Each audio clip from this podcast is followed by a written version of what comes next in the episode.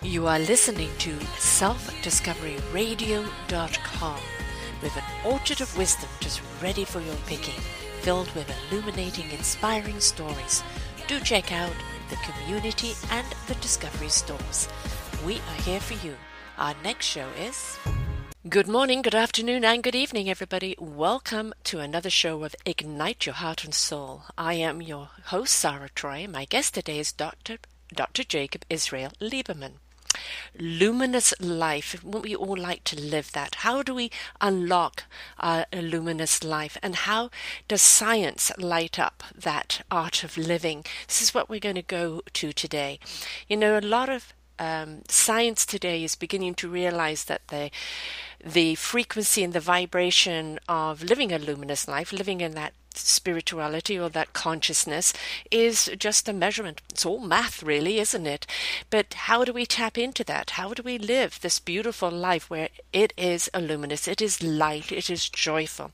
Well, we're going to take that journey with um, Dr. Jacob here today. We're going to open up the windows to the soul.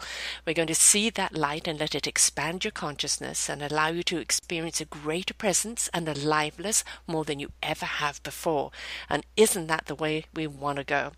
We're going to find out more about him as we take this journey, so let's dive right into it and welcome him to the show. Hello, Dr. Jacob. It's just great to be here with you today, Sarah. Wonderful. Now, I love the title, Luminous Life. Um, we really do want to to illuminate our life, don't we? We want to shed light on things. But I think for so long, for so many centuries, we've lived kind of in a darkness and our soul is so busy trying to light us back up again and ignite our hearts and souls and spirits. And we, I think, have got to step more into our soul consciousness and not just our human consciousness. But there is an art to that, isn't there?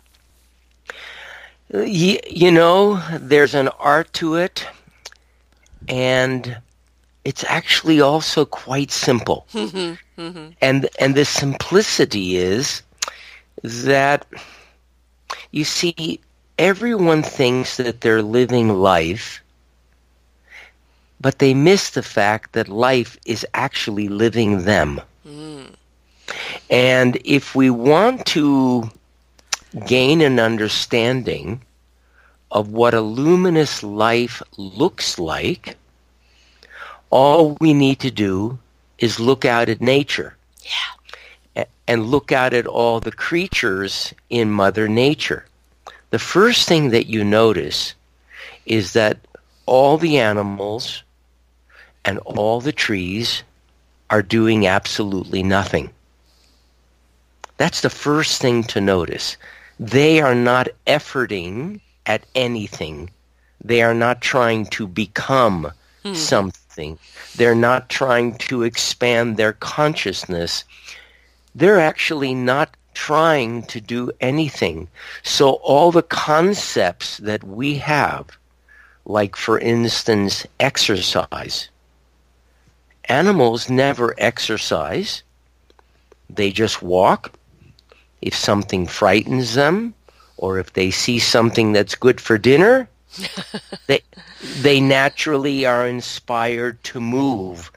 But they don't run for the sake of exercise. They are merely moved as things in life call to them.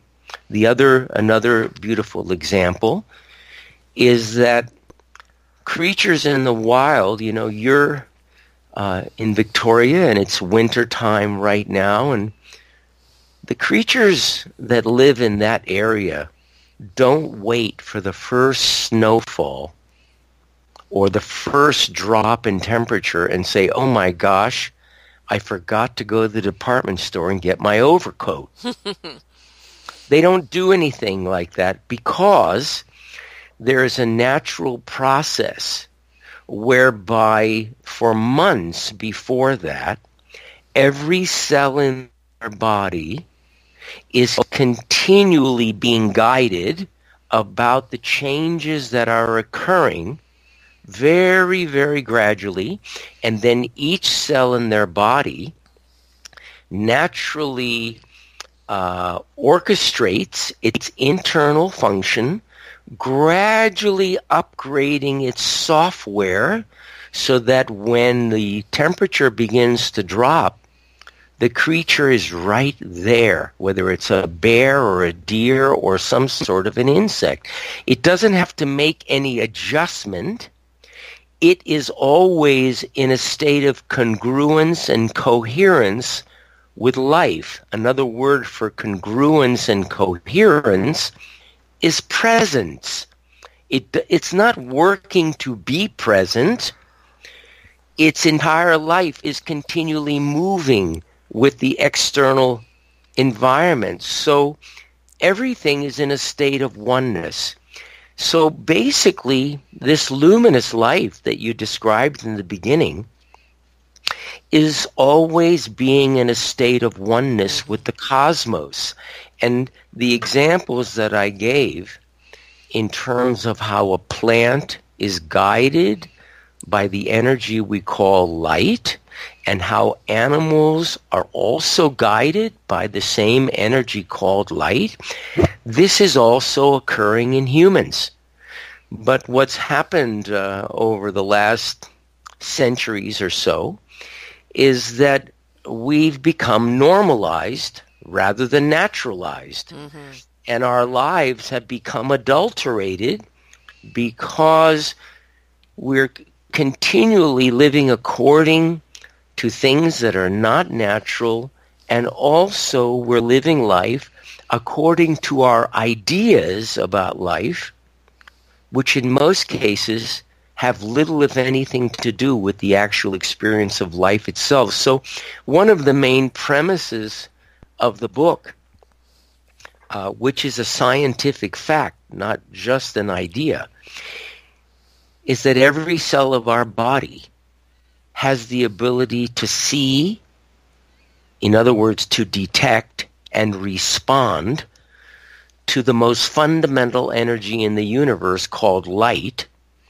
And that light is not only guiding each cell to continually be at oneness with life, but it's illuminating the path, the journey that each of those cells, including the big cell we call us, must take in order to fulfill its purpose for for living, for being, and to do and to do that in a way that optimizes its health, its wellness, and its level of contentment.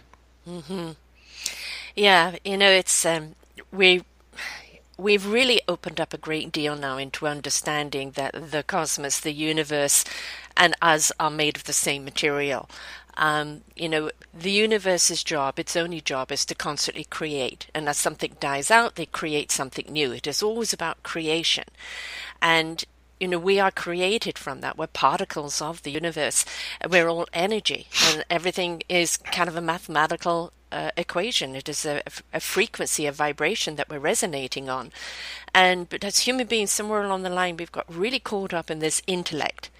Um, and we've forgotten how to be instinctual and just trust that knowingness. You know, open up that channel to the universe. Everything you need to know is there. You can download it. And, right. you know, that's what the animals, that's what the plants are doing. They're instinctual. They're literally following, you know, the, the natural process and they adjust accordingly, you know, if things change because they're tapped in. But we've seemed to have gone so off kilter and you know we're chasing our tails going what's the meaning of life? What's this? What's that? Be still grasshopper. Take a breath. Open up your channel and you will receive. But why is it we're so incapable of being still and being quiet and allowing? Is it because it's too simple? Well it's because we have been indoctrinated and conditioned to believe uh, that who we are is this thing that we experience somewhere inside that seems to talk a lot. It chatters a lot. We call it the mind.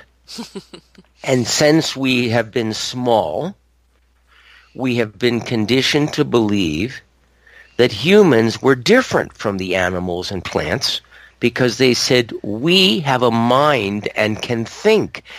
And that was the you know I was led to believe that was the evolutionary leap that allowed us to be in control of things. Mm.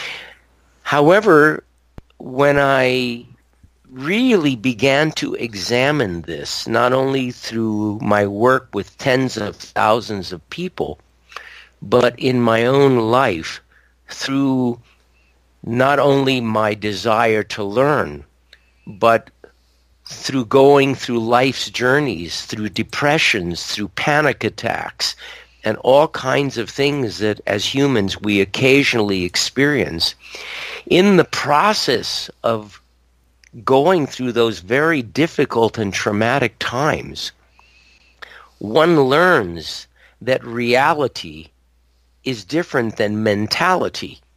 And what came to me is I realized that this process that we intellectualize, that we call thinking, that we said was the evolutionary leap that made us smarter than the other creatures, for the most part is nothing more than worrying. Yeah. Except worrying has a very negative connotation. So rather than calling it what it is, we call it thinking. And it's sort of like, it's really no different than the fact that most people get insurance when they get sick. It's called illness insurance. But that doesn't sound very good, so we call it life insurance or health insurance. We call death insurance life insurance. In other words, it's all antics with semantics. we use words to actually confuse the issue of what is actually going on. Another term for that, which we see all day long, is called marketing. So the point that I'm making is um, it is only in the pro- our whole life is based on this illusion that we are this thing we call our mind. This is my mind. I've made my mind up. These are my beliefs. And and we've been led to believe that what we believe is actually true. But the conscious mind, first of all, thinks that it knows, but doesn't actually know. But there is an aspect of our humanity that knows everything but has doesn't know that it knows and doesn't care. Right. Because there's no individual associated with it. And one of the main discoveries that I made in my life, which was crucial to uncovering who am I? Because in uncovering our actual essence, all of these other things that take us from a natural life to a normal life, that take us from a dim life to a luminous life, become very self-evident and they begin to dissolve. And that's simply this. Every human being is aware when the mind is active. Everyone is aware when thinking is going on everyone is aware when worrying is going on. Everyone is aware when they are feeling scared and the mind starts coming up with all kinds of ways to try to change the channel of what's going on in life. Everyone is aware of that process, but hardly anyone realizes that the only reason we are all aware when that is going on is because our true essence is observing it. Mm-hmm. And what's interesting is we think that the intelligence of life is this thing we call the mind, and that we create our life with that, and that it tells us what to do. We can hear it. But from my direct experience, this observer, this witness that notices not only what's happening within the mind, but what's happening within the body and what's happening in the external world. This witness has no voice. It does not speak. It does not have a point of view. It does not make choices or have desire. It sees unconditionally. It's just a large, quiet, very still uh, field of awareness that is aware of everything all the time. And so when we hear a voice, it's not this place. And many people have spoken about this in very beautiful ways. Um, Ralph Waldo Emerson uh, spoke of this place, and he, he wrote something that was very beautiful. He said, There's a principle which is the basis of things. So, what he's saying in that is that there is something that is fundamental to everything. Mm-hmm. And then he goes on. He says, It's a simple, quiet, undescribed, undescribable presence dwelling very peacefully in us. In other words, it's an observer that cannot be described and says absolutely nothing. It's totally still. Yes. Yes. And then and then he goes on and he says, "We are not to do, but to let do. Allow. Not yes. to work, but to be worked upon." So the animals are being moved. Mm-hmm. They are not themselves initiating the movement. And the proof for that is that if you look at the physiology of a creature or of a human, and they're both the same, neither one of them has any function that is designed to initiate action everything is designed to respond to something. What is it responding to? It is responding to the animating force, the intelligence of life, guiding its movement so it will fulfill its purpose for being. And so in humans, we often hear the expression, it caught my eye. Yeah but hardly anyone asks, what is the it? Right, yes. And what I've come to realize, having studied vision and having been very intrigued by light and consciousness, I realize that it is not the eye looking for the light. The eye does not move at all until light catches its attention mm-hmm. and literally moves it as a reflex. It's an involuntary action. And why does the eye move? It just moves to that which has called it.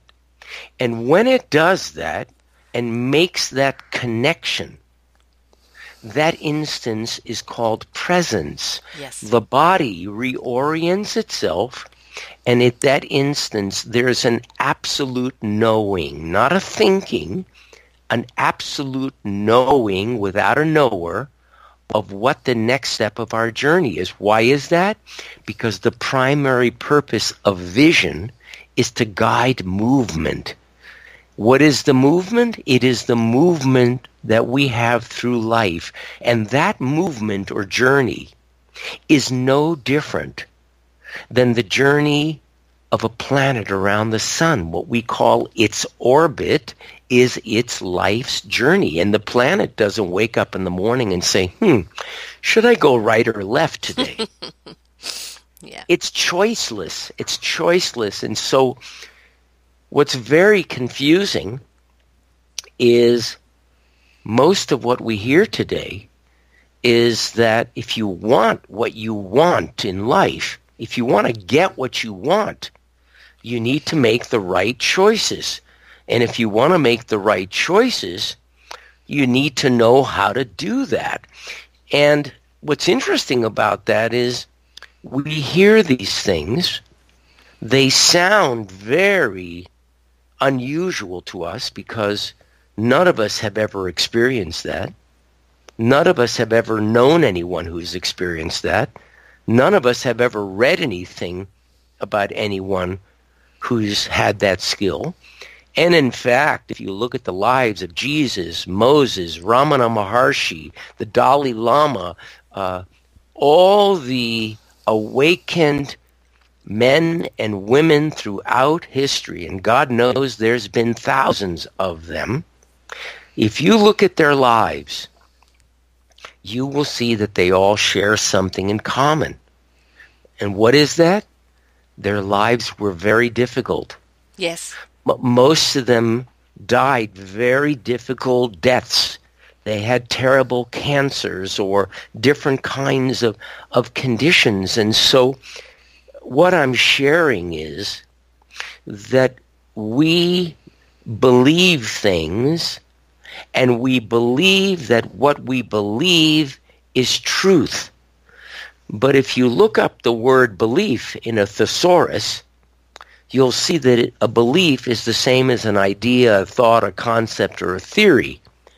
But belief is actually the opposite of truth. And so the truth is something that is beyond belief. It is what Jesus spoke of when he said, The truth shall set you free.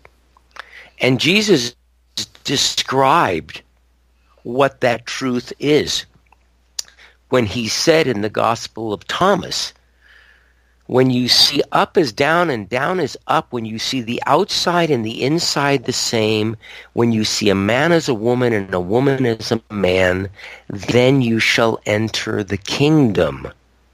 And so truth was not this or that, but was the state of unconditional acceptance right in the middle. And the great Zen patriarch expressed it in a slightly different way when he said, the great way, which for him is the same as the kingdom, the great way is not difficult for those who have no preferences. So what I'm saying is the intellect that you spoke about, this aspect of our makeup that wants safety, security, and predictability, three things that have never existed on the planet, the intellect, which does have a function, um, we have just been indoctrinated to believe that it's the whole thing Yeah. when it's actually only a small aspect of the whole picture. And so in the new book, Luminous Life, I attempt to describe how this field of awareness, this animating intelligence of life, collaborates with this part of us that we call the mind to to have this dance of creation, this collaborative process of creation that you spoke of so eloquently. You know, I'm going to go back uh, to a couple of things that you said. You know, I, I'm always telling people, you know, do not think with your mind, but uh, feel your thoughts with your soul and your heart. You know, I believe that, you know, we talk about gut instincts. I don't know why I know, I just know. You know, I would say that is your soul talking to you. You know, the divine, the cosmos, whatever it is, it's speaking to you. It resonates with the heart in truth. It goes to the spirit into action. And then the mind will know what it needs to know at the moment it needs to know it. Because we need to understand the mind is our data, it's our programming. You know, the, the brain is the hard drive, the mind is the programming. And all this stuff that you have in your head, you don't need to carry with you and, and need to know it all the time. When you need to know it, it will extract and give you what you need to know when you need to know. There's also this thing about we need to be in control. No, we don't. We need to allow.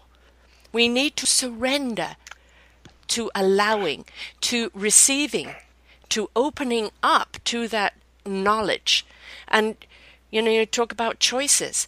The choice we can make is that I am willing to allow knowledge to come through me, to come to me, what I need to know in that moment. It's raining, I need an umbrella. I'm hungry, I need food. Right back to those basics. There's not taking away any of your intellect. It is combining your earthly knowledge along with your divine knowledge, and from there you really do have a truth that you can act upon. I say bravo to everything you just said. you know, it's um, what's interesting is all of this occurs for us naturally all the time. What mm-hmm. you call your instinct, your belly brain, our insight, our precognition, our psychicness, all of these things are exactly the same thing. You spoke of it as the soul speaking to us. All of those sensations, all of those things that allow us to notice something that is invisible is an awareness mm-hmm.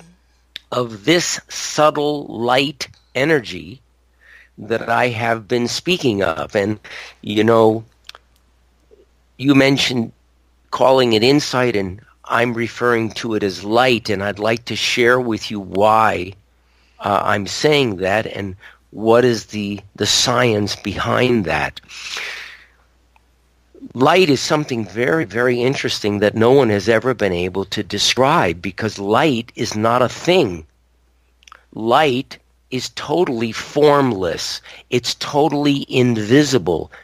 You cannot see light what we experience is brightness, which has to do with a perceptual phenomenon, but it is not light that we are seeing, just as we cannot see God.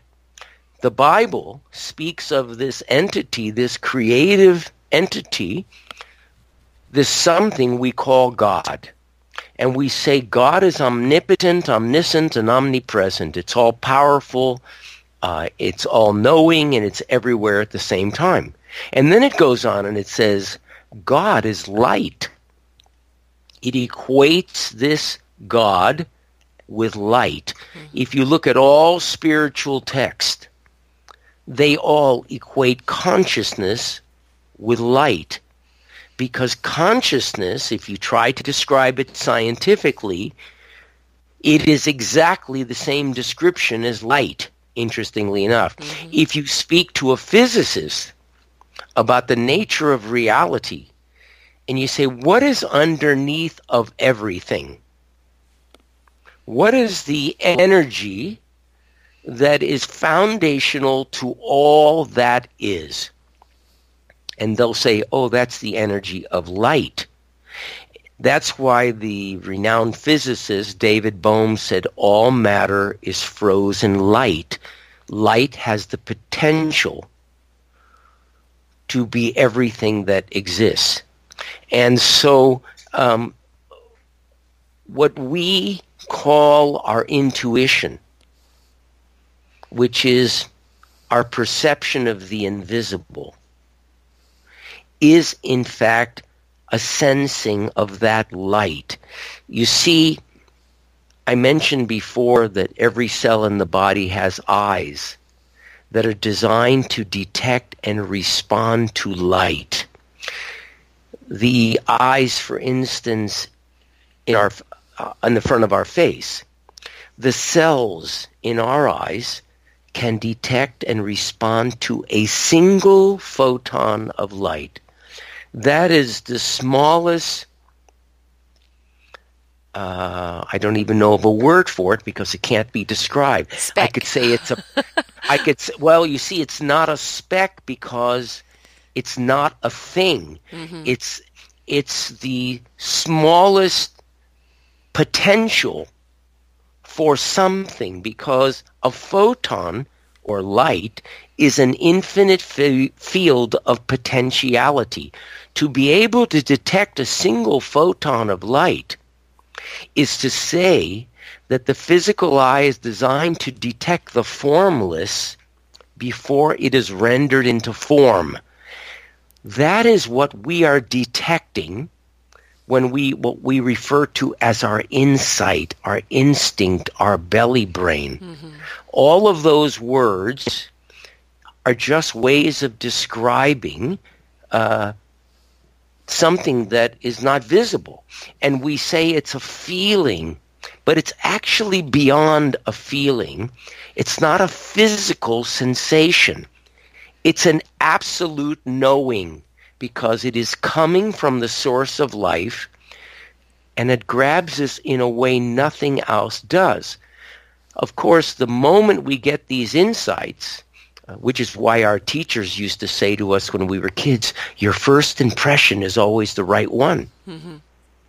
Um, the reason we are often confused is that the moment, just a fraction of a second after we have these insights, these insights are reflected off of a surface, you could call it the mind, which is like a a mirror. If you've ever been into a hall of mirrors uh, at a carnival, you stand in front of a mirror, and the mirror is warped, and so it can make you look taller than you are, shorter than you are, thinner or heavier than you are, can make you look odd in some way, different than you actually are. This is precisely what happens when the absolute clarity of this field of awareness, known as our essence, is reflected off of the surface of the conscious mind, which contains all the conditioning, not only of our lifetime, but of the all the generations that preceded us. And so what we are actually aware of after that immediate sense of knowing is we're aware of a point of view. Whereas the initial knowing comes with no point of view. It's just absolutely is. clear. Yeah. Yeah. And I mean that's that's the thing though, isn't it? Is um it just is you know, and and we just need to accept it is. That's all we need to know in the moment. You know what it is, um, but we go into this ego, into this intellectualism. But what do what does that is mean? Well, if you're in just the is, you're in the meaning of it. You know, you right. just allow that truth to sit because that's all you need to know at this moment. You don't need to uh, uh, over intellectualize it. Is that also the information may be given to you uh, in in particles you know, you get a certain amount of information, it's part of the puzzle. And then later on, another piece comes in together as the picture then comes together. And then the clarity of what is and what you're meant to do with it is clear. But it's, absolutely right. It's, we, again, absolutely back yeah. to that allowing, back to that allowing. I also, you know, people say to me, "Why do you do audio and not video?" We will do some video for some people, but I believe people see better when they hear because you're seeing the image. you are seeing the image of what you're comprehending through what we're saying, and not a disposed image of what we think you should see. You know, I want to come back to something you said about allowing, mm-hmm. which is something very, very important. What we call the mind is a tool of duality. You could say it's a tool of discernment. It says, I want chocolate, not vanilla. I like this person, I don't like this person. This is true, this is not true. In other words, it is a, a function that deals in this or that, but does not deal in the place in between. It can see this side or that side, but it cannot see the middle. And it's sort of like um, uh, like uh, you've seen these tools that they use in construction sites. That um, it's like a big tractor, and it has like some claws in the front, and the claws are designed to pick things up. Uh, and the mind is the same thing. The mind says, I want that, but I don't want that. Mm-hmm. And so when we speak of allowing, it's a very tricky thing because The assumption is that the part of us that says, I want this and I don't want that, can also say, I'm just going to allow everything that is. Mm-hmm. And I think we need to examine whether that is actually possible. Um, and I'll share with you why. I spent years, like everyone else, trying to change myself. I thought there was something wrong with me that needed to be improved. I needed to be more present. I needed to be this. I needed to be that. And then at some point in my life, I became aware of what I mentioned before that I was not the changing landscape of the mind or ego. I was the observer of these continual changes in landscape. When that became evident to me, over time, over time, there was a recognition that that and what I called me were the same thing, not the changes in the mind. And so as the identification with my essence, this witness, occurred more and more and more, the identification and addiction that we all have with the conscious mind became less and less and less. And so what occurred naturally was this allowing that you sp- spoke of, but it wasn't an allowing by doing something. Right. It was just coming back to the default setting that is naturally there. And let me just expand upon that just a little bit. I speak about this in the book. You see, from the intelligence of life, and I know you know this exactly because I can hear in everything that you say how aligned we are in what we're sharing here. Um, all of us are moved by something. Some people call it creativity, and I call it inspiration. Mm-hmm. Something is breathing life into me literally, and something is also breathing excitement into me. And the excitement is I am inspired about something. Now, when we receive this inspiration, which comes to us rather than from us, the mind immediately wants to claim ownership. Look at the great idea I had. However, we didn't actually have the idea. The idea had us. Mm-hmm. The the inspiration came to us when we weren't looking. The moment we become aware of that, where our consciousness, our own individual conscious mind becomes aware of this thing which excites us, the mind then runs with it and begins to implement it, to bring it into the world. But without that initial inspiration, nothing can be implemented. And so we often hear the expression, we create our own reality. Mm-hmm. And most people believe, oh, that's me. That's my mind comes up with what I want and then makes it happen. In actuality, what occurs is that something is seeded into our awareness from the intelligence of life, which I'm terming inspiration. And that is what catalyzes that desire within us to implement, to manifest. But that is just the very, very final step.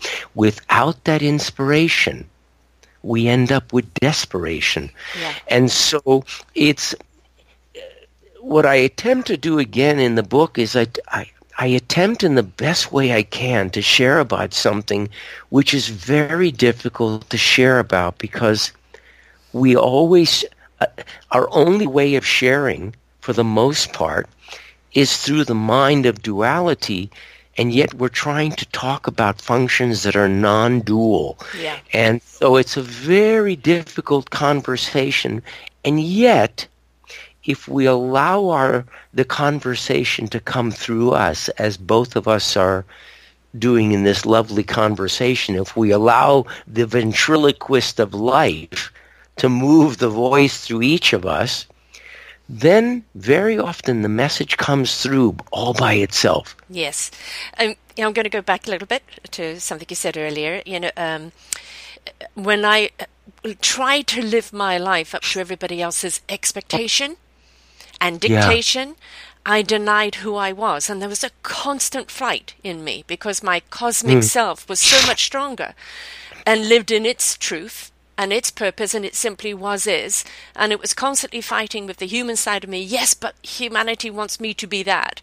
And it's only when I came to peace of allowing myself to be. And as Popeye yeah. said, I am what I am. And yeah. Be, you know, being at peace with that and, and you have the free will to like or not like, I am not offended. Uh, but nor will I compromise who I am to bend to your will. This is my will. You accept it or you don't accept it. And you know, we say on these shows, it's inspiration for invitation. Because when you're inspired by something, it invites you to open up and allow your own inspiration to guide you forward in your own life. Mm-hmm. And, you know, going back to the pieces of the puzzle, you know, is when you do allow that inspiration to come to you and it gives you an idea, that step, you know, blueprinting when you have an idea and you get this idea and that idea and you put it down and then then you start seeing the image forming itself into a blueprint. Well now you've got the plan. You've got the blueprint. And now you're going to take those human steps in order to make it happen. But it always must be those human steps in partnership with your cosmic steps in order to make sure those steps are going to honor that blueprint and that vision. Yeah that's right that's exactly the way that I see that. That's the way that I have actually experienced that in my own life. It's no point in fighting, right? You know, you know, um, it, it's futile because um, when we're given something so fervent, you feel it in your chest. You know, your spine erects that knowingness. You just know that this is the vision. This is what you see and uh, you're seeing it from that heart and soul. You're not seeing it from the mind. The mind is the last thing to get it. Um, when the mind finally catches on on what you're seeing, you know, then it's implementation time. Act on it. But we've we've got to let our our ego, that intellectual ego, uh, not misconstrued what we're seeing and mm-hmm. and uh, not dictate where it should go, not try and take control over it, but rather flow with it. Go with the flow. Because when you do, it will take you down avenues that your little mind cannot perceive. You're denying yourself an experience if you're trying to do it from the mind's eye. When you do it from the soul's eye, the gut eye, whatever other eye you're talking at, and you allow it to take you on that journey, it opens up to wonders and things that you never ever could have perceived yourself until you allowed it to come to play. And then that truth that truth of what it is, you don't argue with. It simply is. Whatever it's shown you, how big and vast it is, it simply is because you've allowed that ego intellect to take the journey but not have a voice. Yeah, exactly. Exactly. Yeah, that's um, that. That is my own direct experience um, of this process, and um, it's it's what really leads to a life of contentment. Mm-hmm. You know, and it's it's not about I'm having a great life or I'm not having such a great life. The reality of the situation is, you know, I can't imagine anyone is going to go through life without getting sick at different times. I can't imagine anyone is going to, uh, you know, in their 70s or 80s, begin to notice that their body just doesn't move as quickly as it did when they were 30 or 40, or may not have some aches and pains. there are natural changes that occur. Um, all of us uh, feel pain when we're in pain, and none of us are comfortable with that pain. No one likes when they get a diagnosis they weren't expecting. No one can let go easily when that is going on. So there are aspects of life that stir things up within us that are often not very, very comfortable. Mm-hmm. And that is a fact of life. That's why Buddha said life is difficult. I think the possibility, however, is that when we begin to realize that when something isn't going our way, it doesn't mean necessarily that we've chosen improperly, that we've done something wrong. Because perturbance or agitation is a very crucial aspect of evolution and transformation. The status quo is almost always disturbed before something expands. And that occurs in all biological function, in chemistry, in physics. Even when we wash our clothes, it isn't the, the detergent and the water that gets it clean, it's the agitation. And in America, we have this expression, it all comes out in the wash. Well, that is essentially what occurs in life is that some of the difficulties that we have in life are the catalyst for these profound openings oh, yes. that occur in our life. I well, you know, I spent years having panic attacks and um, as I look back now, my ability to see others in the same way I see myself and to realize, oh, we're in the same boat, mm-hmm. and thank God we're in the same boat, was because of going through these difficult places that all humans go through. Exactly. I mean, this is, you know, the premises of Self Discovery Radio here is that um, it's people who've taken the journey, and some people's journey is you know they went through hell on the other side and and it's who they've become now that meaningful purpose that allowance and align alignment alignment with self and you know yeah. the divine presence uh, you know they said i would uh, um, I would never give up the journey because of who I am and what I've become today. Um, but you know, yeah. you talked about in the beginning of you know these great uh, divine leaders that have led us in the past who were riddled with illness. Now, there's a lot of conflict to do with that. I have a couple of diseases I have to live with on a daily basis, and I don't feed them, but I have to be in partnership with them because they let me know when I am overdoing it, when the body cannot keep up, or even when you know my own divine energy cannot sustain. Absolutely, right? Yeah, absolutely. And so people say, but if you're you know in this divine presence and this energy healing, you should be cured. No, it doesn't work that way. It doesn't work that way. I believe I was given these diseases to, to keep me grounded here. Otherwise, why would I want to stay? Because being a cosmic you know, light uh, being is beautiful. You know, it's to keep you know, me here to making, do my work. You're making an in very important point. We have this fairy tale that we tell each other that, you know, once we awaken and we get it all together, all of a sudden we get everything we want excellent health, all the money we want, relationships that always work. We always get the parking space in front of the health food store. Mm-hmm. You know, we have all of these interesting um, illusions that we share, and the problem with that is because they it doesn't actually exist in this way. We end up continually thinking something is wrong with us. Right. And um, you you bring up an, a very very very beautiful point, which is um, uh, just because we have something going on physically doesn't mean that we've done something wrong, and the opposite of that is just because we awaken to a new reality, it doesn't mean that the body is going to necessarily change because the awakening is to our essence. And our essence is just a silent observer. It doesn't, it's not actually the physical machine. And so mm. sometimes there might be associated changes. And often there are no changes at all on that level other than there's a greater understanding and a greater sense of ease. Yes about stop fighting. it. You stop fighting. Absolutely, yeah. absolutely, yeah. yeah. So, um, geez, I'm I'm I'm enjoying our conversation. It's um, um, it's real.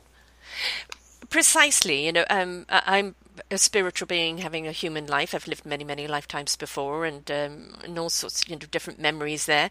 Um, and you know, my lifetime here has been trying to open up people's mind to basically this you know soul awakening tapping into that allowance you know al- understanding that the universe and us are, are one and the same you know we yes. we are, we are here to learn we are here to uh, raise that vibration we're here to absorb and to be instruments in this creation yeah. we yes. are all creators because the universe is is creativity and so we're here to create our own platform, our own contribution, you know, embrace our own beautiful divine gift. And as I said, we, we talked about getting into that pseudo intellect where it's all in the mind, which just has you on a treadmill going around and round and round all the time. And we've right. lost that beautiful art of, uh, of the allowing, allowing the knowingness of being what is. And going back to nature, all those trees have a wonderful matrix that join each other where they communicate and support one another. And if you go into a forest and you walk amongst the trees and you listen to those leaves rustling, they're speaking to you. Just because they're not speaking in your language doesn't mean they're not communicating. Open up open up and let that knowledge come through.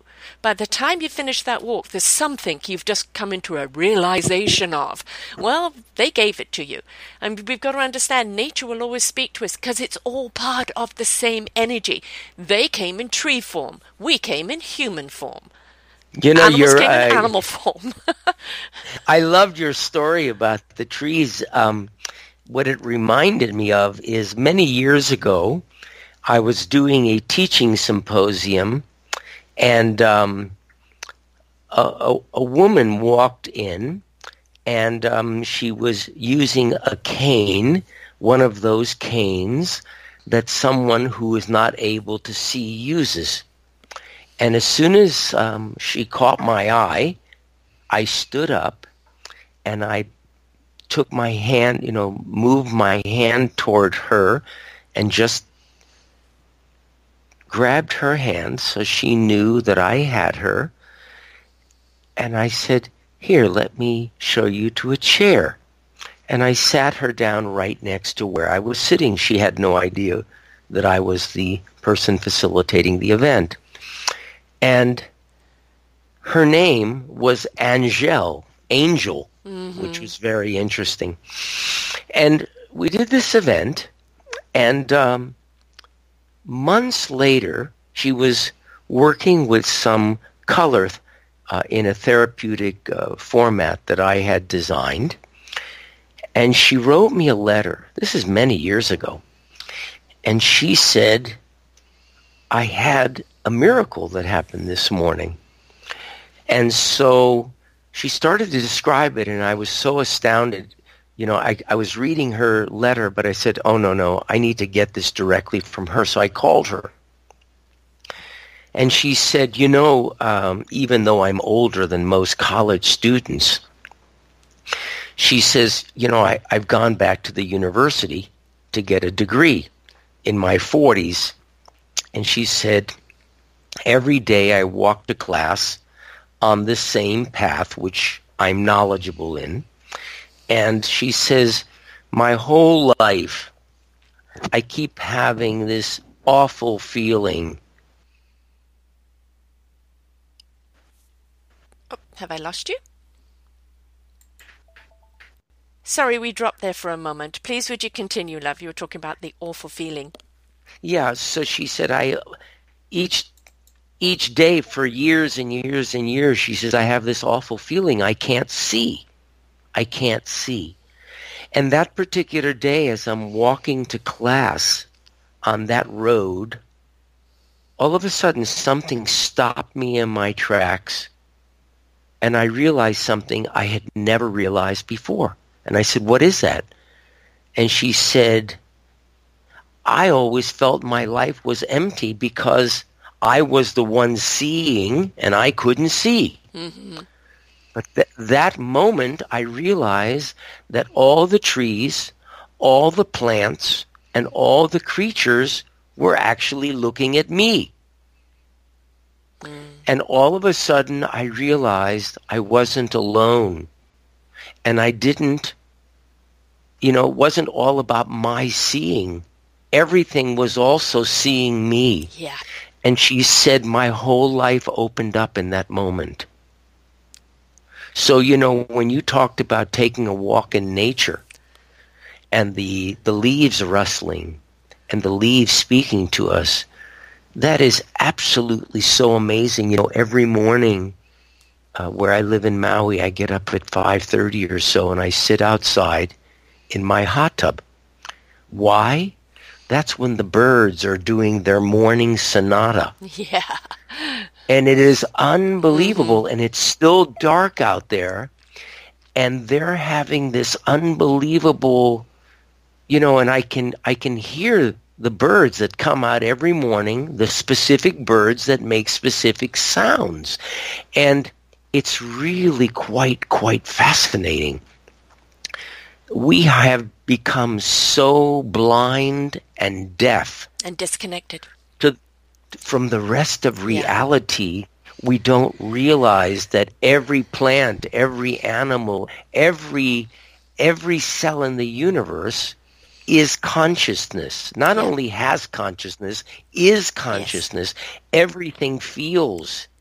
And science has even proven all that right now that plants, animals, fish, they all feel. They all have awareness. So we are communicating all the time. All and the time. everything is communicating to us as well. Now you mentioned, you know, uh, color therapy, which color is yeah. hugely. If you just have to look at my site, and you'll know that color is important, um, yeah. because I think that color uh, speaks to the different chakras. It opens things up. Um, you know, it's it's the same as music for me, but you know, the music, whether it's coming from the music or whether it's coming from, you know, the trees, the birds, the waves hitting the rocks, uh, the the wind blowing, you know, it, there's music everywhere, um, and there is color everywhere, and it feeds us, doesn't it? It feeds our psyche. It becomes an equilibrium. It, it calms us. It um, it just brings everything down into that beautiful center where we then can allow. Because I think this is the big word we're talking about today is allowing your light, allowing the, your luminous life to set forth by not dictating and not controlling and not ordering. You know, it's just allow, and then you will see what your life is, where you need to go, that beautiful purpose that you're here for, but you're not going to ever see it if you are busy purely living from the mind or from um, from the ego or from control. It's you gain more control over your life when you let go of all form of control, don't you? Yeah, and you know, you spoke about color, and uh, color has had a very profound impact on my life. Um, when I was first introduced to the concept of using colored light therapeutically in 1971, I was given this information like a cookbook approach. This color does this, this color mm-hmm. does that. And it didn't take me long to realize that actually that's not the way that it works, even though those are interesting models. What I discovered very early in my career is that everyone and everything responds to light of different wavelengths, what we interpret as color.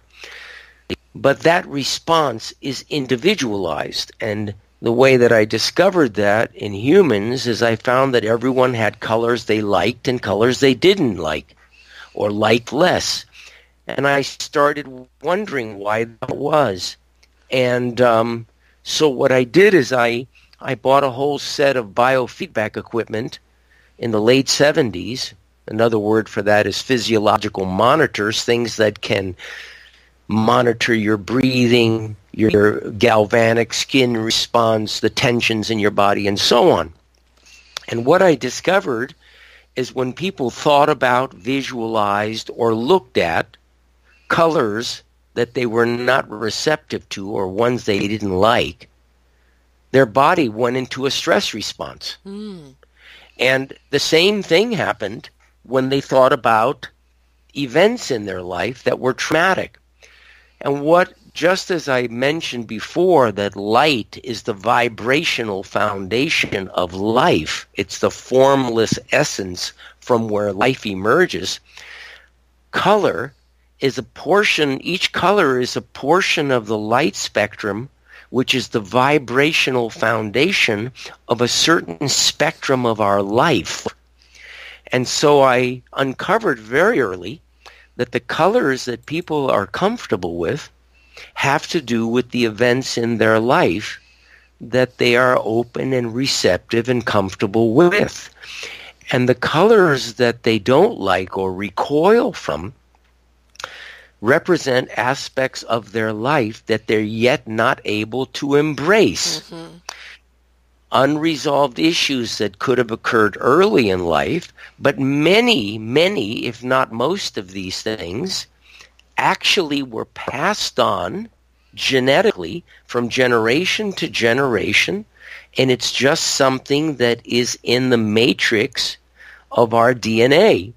And so what I began realizing is that there was a way of utilizing color that could very gently and very gradually, by invitation only, help us desensitize from these emotional triggers that create a lot of the distress in our life. And so over the years, I've developed ways of utilizing color um, that helps people essentially become comfortable with the aspects of life that they used to feel uncomfortable with. And what's interesting is you mentioned the chakras. Mm-hmm. I've no, noticed a very significant correlation between the colors they're uncomfortable with and the unresolved issues and the parts of their body where yes. issues develop. Yeah.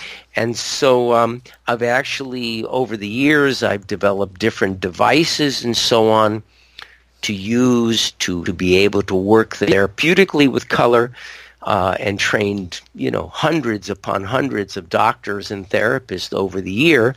Um, I don't create uh, devices any longer because they're just too expensive for the average person. But what I've put together is a very simple um, little kit um, that has uh, special glasses with filters that I have designed.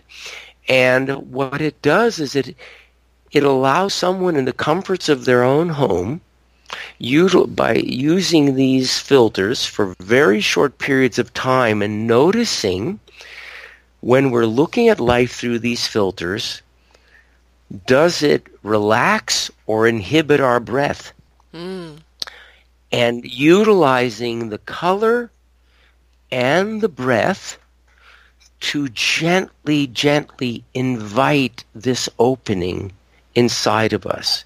And um, it's been very beautiful. And, and in the book, I actually take the reader through uh, a visualization uh, process, a little process whereby they can begin to experience what I'm discussing here, but have their own direct experience of it and see, whoa, my God, this is unbelievably powerful.